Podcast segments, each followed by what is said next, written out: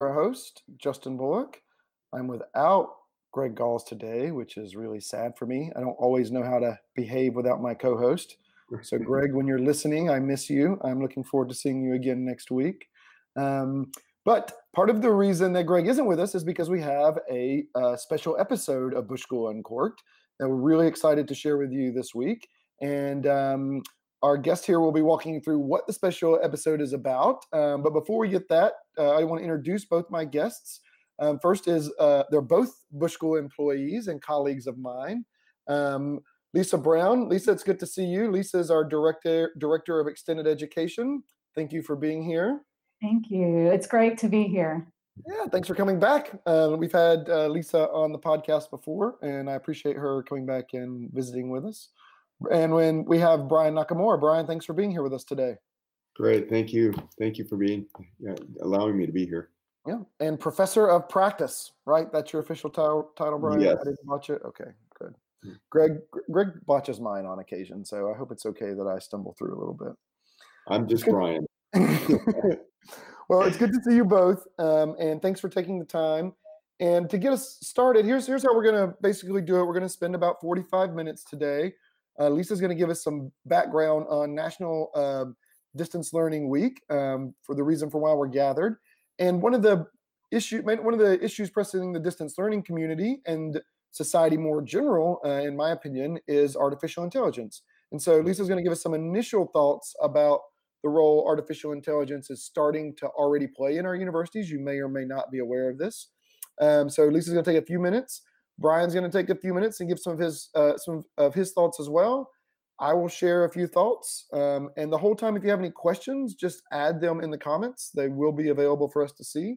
So please ask questions at any time that you like.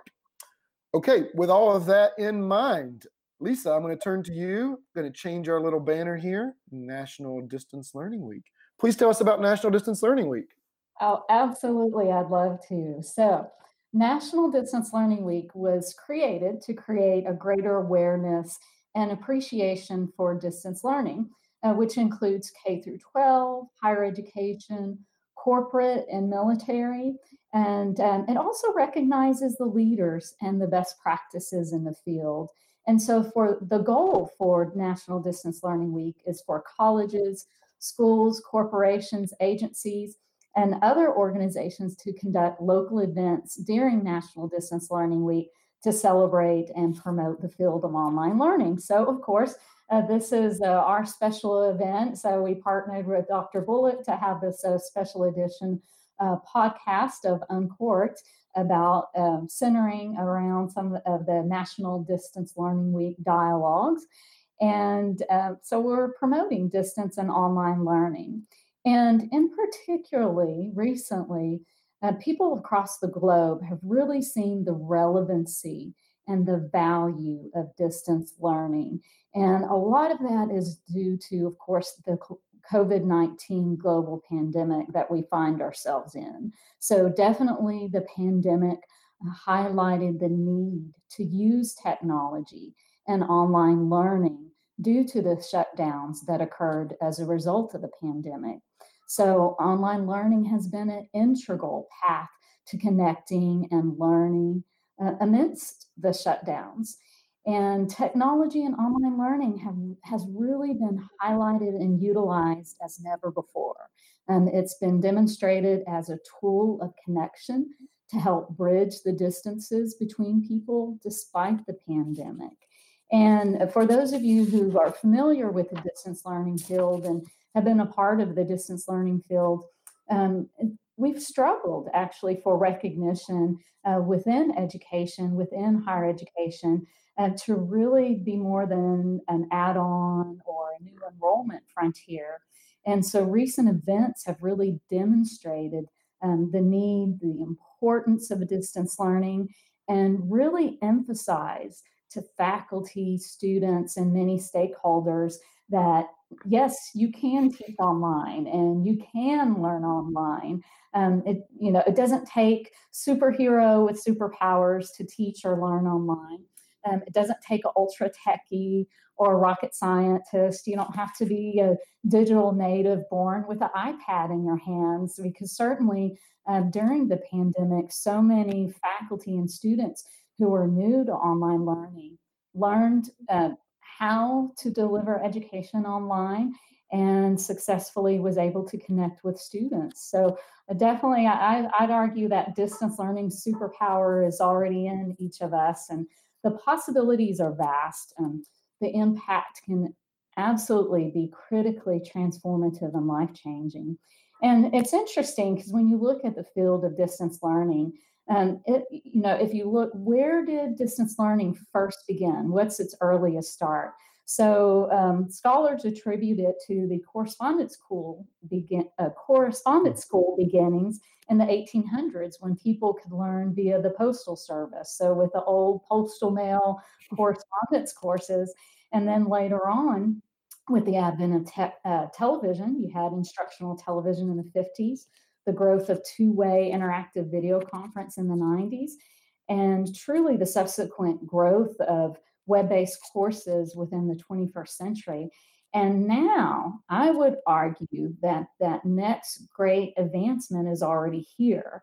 And I would say that leap in distance learning and online learning is artificial intelligence. And um, I see evidence where it already is revolutionizing both the learning experience for students and the, even the greater student support experience as well.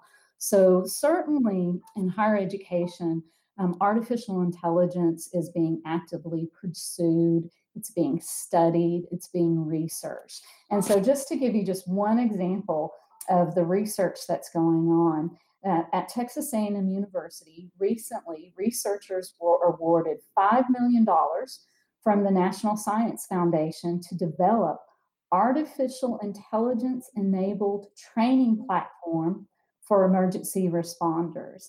And um, that learning platform is called Learner Learning Environments with Augmentation and Robotics for Next Generation Emergency Responders. So essentially, they're working on a mixed reality learning environment with physical, augmented, and virtual reality components for users to learn to work effectively with nascent human augmentation technologies. So it's a new learning environment that's featuring exoskeletons and head-worn augmented, augmented reality interfaces um, so that first responders uh, can have a personalized real time emergency response scenarios. Now, if that's not something, you know, that I used to watch out of science fiction, it's just amazing how far the technology has come with artificial intelligence, augmented reality, and these personalized responsive scenarios through artificial intelligence, where you can provide learners um, these experiences without having to necessarily have them learn in, um, in the field. You can provide those scenarios. And that's just one example. So, taking it to the classroom level, um, artificial intelligence has taken the role of providing personalized and adaptive learning so that content can be tailored to the student um, based on their individual responses and based on their needs. And they have that personalized personalized content. And um, artificial intelligence virtual teaching assistants have even uh, made a grand entrance. So, for example, Georgia Institute of Technology, there was a computer science class in 2016 that had an instructor uh, um, assisting, and that instructor actually happened to be a virtual assistant. So, a virtual teaching assistant was helping the students. And the students at the time didn't know it was an AI chatbot. Um, so AI chatbots and virtual assistants have, have made their entrance.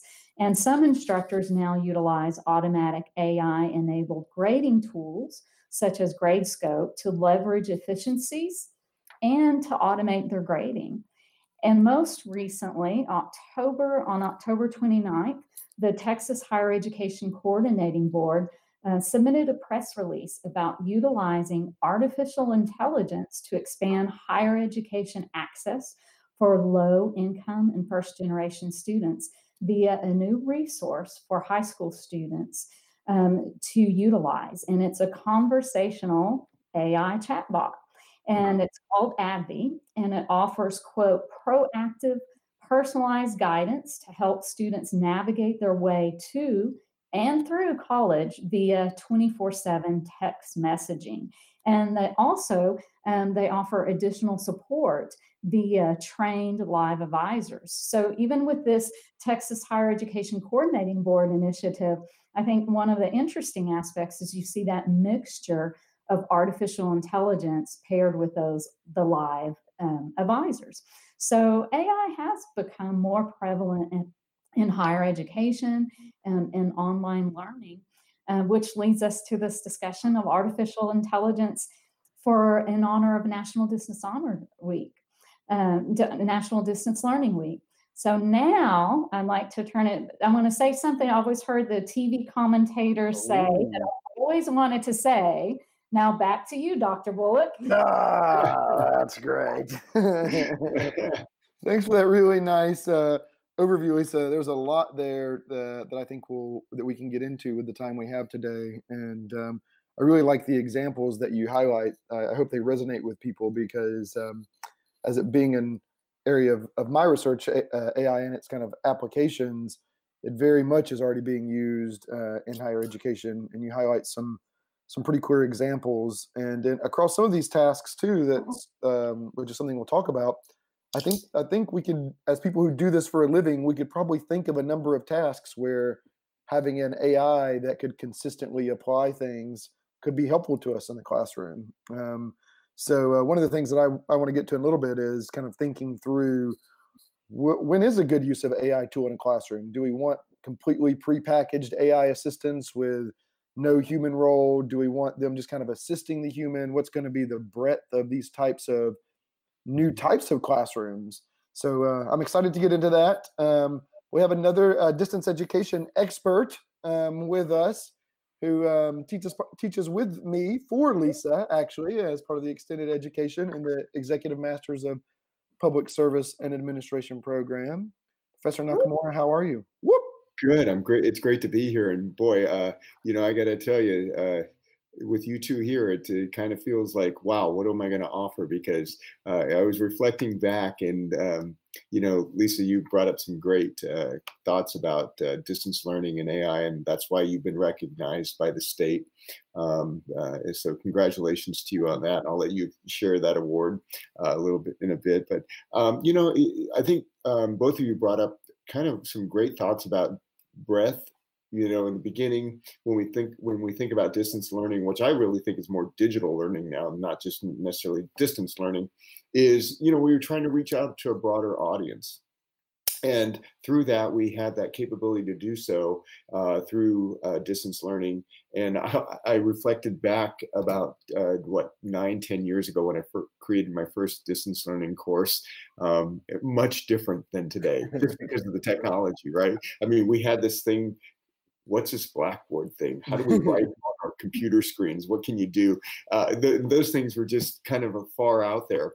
And then what we realized really is we got more depth okay you had layers and you were able to utilize uh, different technologies for you know uh, teaching and educating and doing research uh, those types of things. And then you know all of a sudden whoa what are these ebooks? What do you mean i can buy an ebook online and i don't have to you know uh, try to shove a book or you know hold a book up uh, reverse and go this is the page i'm talking about um, so it's really changed dramatically. And then uh, you know justin you brought up breadth again how how much breath can we have should it be all you know what we call tech bots or should it be in the classroom uh, should we integrate uh, ai or how does it advance or enhance our teaching and learning uh, on both ends and so this is really interesting because I was really kind of gun shy at the beginning of this whole distance learning. You know, is it really that valuable? Does it have that? Does it have the same experience as you would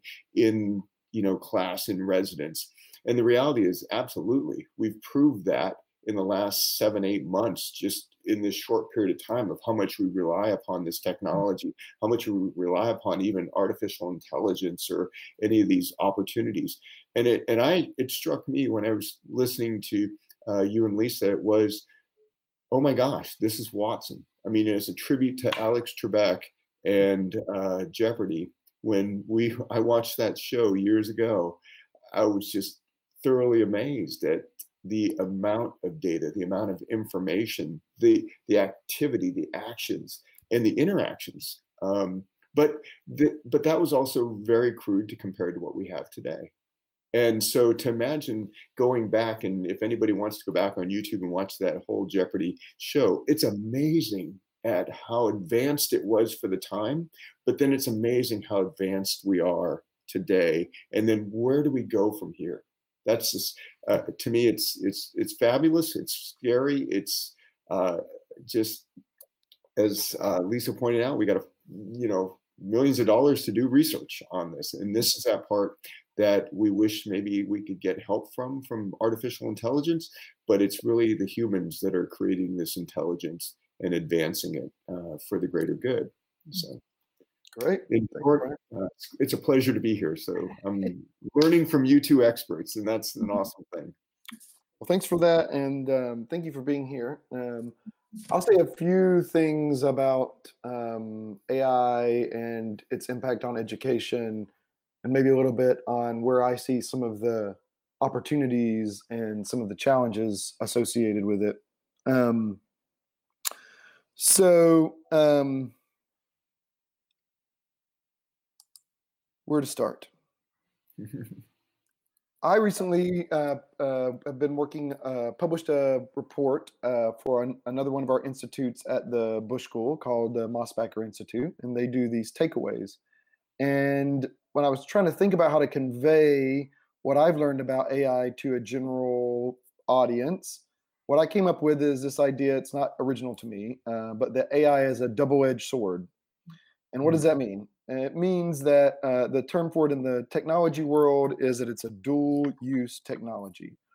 Dual use means it can be used to achieve positive things or it can be used to do negative things depending on who's in charge of the tool. So let's take a hammer for maybe an uncomfortable example, right? A hammer can be used to nail, put in a nail and build a house, can also be used as a weapon to harm someone, right? In that way, a hammer is a dual use tool, right? So, what are some of the characteristics of AI? Why is everyone really excited about AI and its applications to the world? Well, it turns out for lots of types of tasks, um, and AI can conduct those tasks to the same ability that a human can and exponentially faster and exponentially more of those tasks. Mm-hmm. So one of the real benefits is if you can get an AI to do a task as good as a human, it can keep doing it. It doesn't get tired. You don't have to train it again. Once it can once it can learn to read and interpret things, it can always do that. It doesn't it doesn't die or doesn't have to start over from square one. So there are a lot of things already that AI can do better than humans at scale, things that you wouldn't think of. So this is image recognition, um, essentially. Um, it surpasses humans on lots of basic image recognition tests and natural language processing. Its ability to understand the text it's put in, interpret it, and provide a useful uh, feedback. Mm-hmm. And its ability to kind of adjust, as Lisa was saying, across personalized input. Mm-hmm. The most classic example of this in the modern world is one that most people don't think about, but is getting a lot of attention now because of what it's doing to our political system, which is both Facebook and YouTube work off of very intelligent art- artificial intelligence. Mm-hmm. Uh, Facebook is trying to predict what you are likely to click on. It's the mm-hmm. smartest tool in the world to predict your next click and it knows it better than you do because it has all of these points of information on you. Mm-hmm. Facebook knows with almost perfect guarantee certainty when they sell an ad delivered to you in the perfect way that you're gonna that you're gonna click on that post. Google's the same way. They know they're essentially selling companies on your future behavior because these AIs have been trained on you. All right. There's some good things there, right? You get some nice recommendations from Amazon you get linked to things that you would like to be linked to. I find all these books on artificial intelligence that I would never have found without artificial intelligence. Mm-hmm. But herein lies the, the problem. As I said, those algorithms that Google uses and that Facebook use to sell you things know you better than you know you, which means they can influence your behavior when you don't know your be- behavior is being influenced. And that's a problem that we're wrestling with as society. It is, I think, one of the main reasons that our polarization in the US has become as extreme as it has. Mm-hmm. Facebook was actually used to conduct a to spread misinformation to help conduct a genocide in Myanmar not too long ago. So these tools are being already being used to micro target individuals to influence their behavior to both buy things and mm-hmm. influence them po- politically. So this is maybe not good. Some of this is not good in my opinion. Mm-hmm. But if you think about applying it to education, the same types of logic apply. Mm-hmm. So we can, with some real amount of data on a student, we can know when they need feedback, what level of feedback they need, where they are in their learning process of getting them to some standard we need them to learn. And individualized feedback feedback can be tailored to them perf I mean essentially perfectly, much better than any reasonable professor, even that's been doing it a long time, could consistently perfectly catch where the student was maybe in a classroom of three, but not after a classroom after about 15. So AI could be trained on students to personalize their learning experience in ways that no teacher can match um, already. Just like no no salesperson or no ad person can can beat Facebook ads and Google ads anymore. They just they just can't. so done perfectly, AI can set done well. AI can set up students to get personalized feedback better, I think, than a professor can after it gets over about five or 10. Mhm. So think about what this means for access. If we have, say, we mi- mix Starlink with which, which is what SpaceX is, it, SpaceX has ventured to put uh, high-speed internet in satellites that anyone in the world can reach, and then you match that with courses that have intelligent teaching assistants, where someone like Brian and I make the material that's then sent out in a hundred or a thousand or 10,000 classrooms where we've given the content and an intelligent teaching assistant is managing people's um, learning process. you could educate an entire population of people on a specific, clearly defined subject with essentially one human. Now, with all of that in mind, there is a lot of evidence that the students that already struggle to learn and how we uh, how we're using some of these tools already doesn't make it easier for them to learn.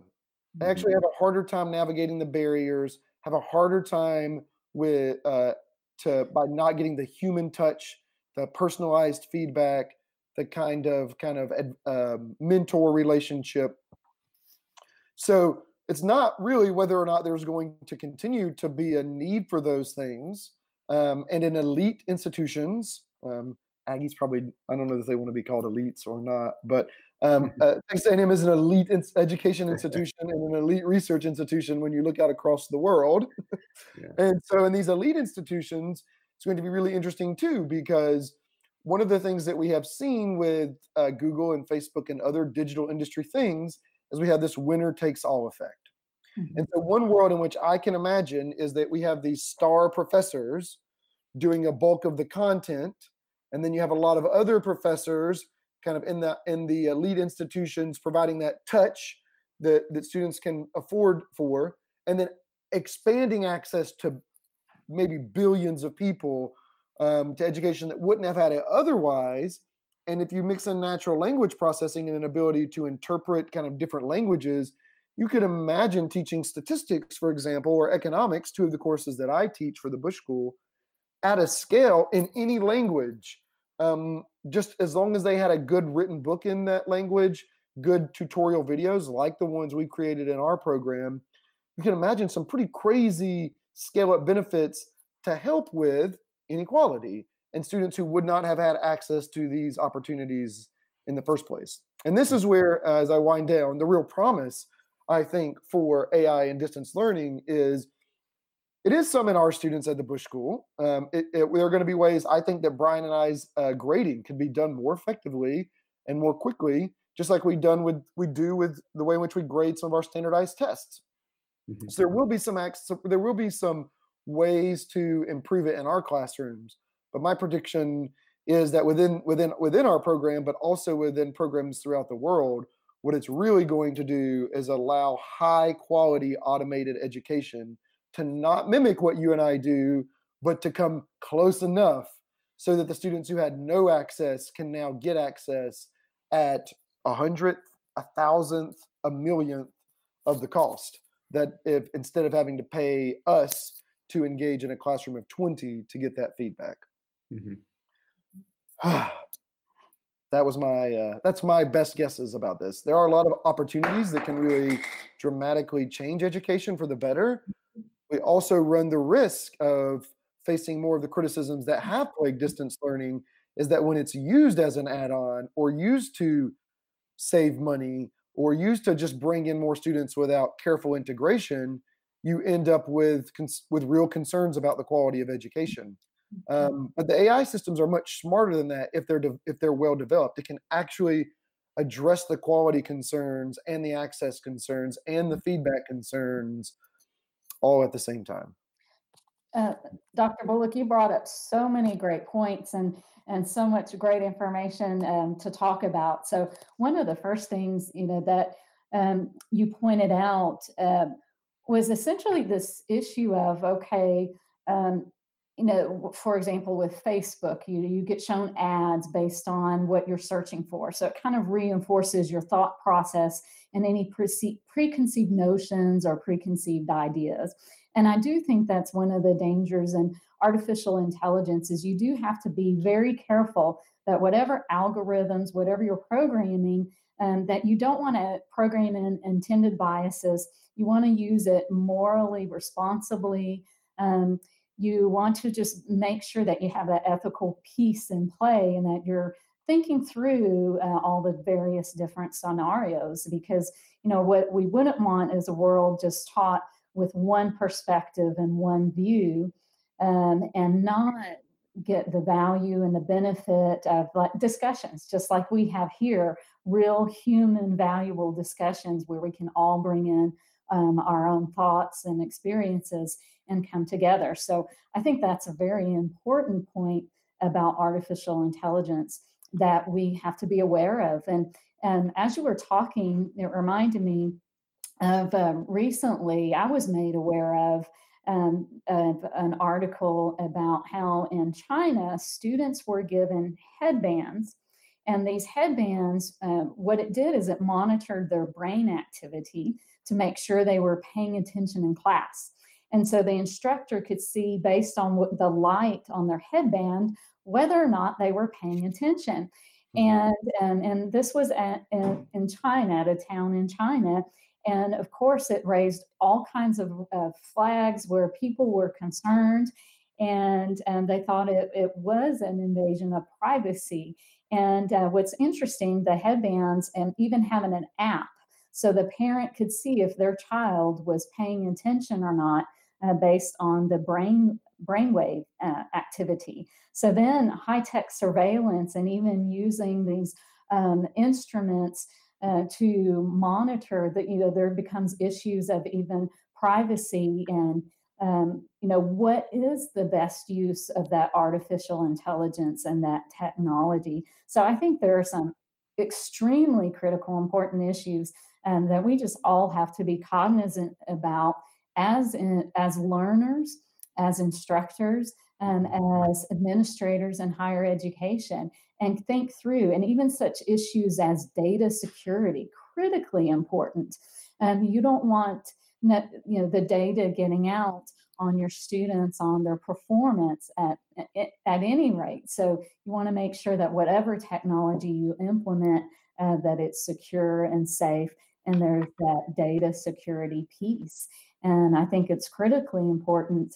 Now, I do think AI can definitely, we can leverage efficiencies. Um, you know, the beauty of it is that we can use it for things like early warning systems, predictive analytics, um, helping to identify the needs of students. But like anything else, you know, just like you were saying, Dr. Bullock, the tool, it's a dual use tool. We have to use it as a tool and use it responsibly. Yeah. The surveillance piece I think is a is a big part of this that's playing out in the in the workplace as well as people are uh, in COVID times working from home. Um, lots of folks are, and the question is how close do you how close should companies surveil their their uh, employees? And the same question applies to students. I mean, could you imagine? I'm trying to think of me at like 12 or or, or 13 responding to a headband put on me and uh, and then being afraid that my light might go off if I'm not focusing. I mean, that just seems like a recipe for neuroses. Um, and, uh, Absolutely. yeah wondering how do they know that you're actually focusing on the content? I wonder if you could trick it to focus on. yeah, yeah, yeah. you're focusing yeah. intently on something else, but you're just focusing. yeah. Well, you know, those are, you know, to complement what uh, Ms. Brown was saying, it, it is exactly that. It's the ethics component, it's the integrity, it's the interpretation, right, of how we're managing this AI platform, and then um, you know how do you measure how um, that kind of integrates uh, well within the course eh, that you're teaching? And you know, um, I, I, thought of the three things. The three I's were in you know interpretation, integration, and inculcation. Where, where you you know you can't measure that really. I mean, you can you can do that course content management things like that, but uh, you know that I always fall back on we're human beings. Okay, so we um, intrinsically have curious minds. Okay, so it, it's no different than when we say, well, "Hey, we're not telling you what to think; we're teaching you how to think, right? How to be critical thinkers." And in order to do that, you know, everybody develops different skill sets, different parameters, and you know you can of course uh, create algorithms that can address that, and um, we know that. Uh, but the reality is, you know, we're still independent thinkers, and uh, we want to have that ability to be able to. Otherwise, we wouldn't be here talking today um, about this very topic.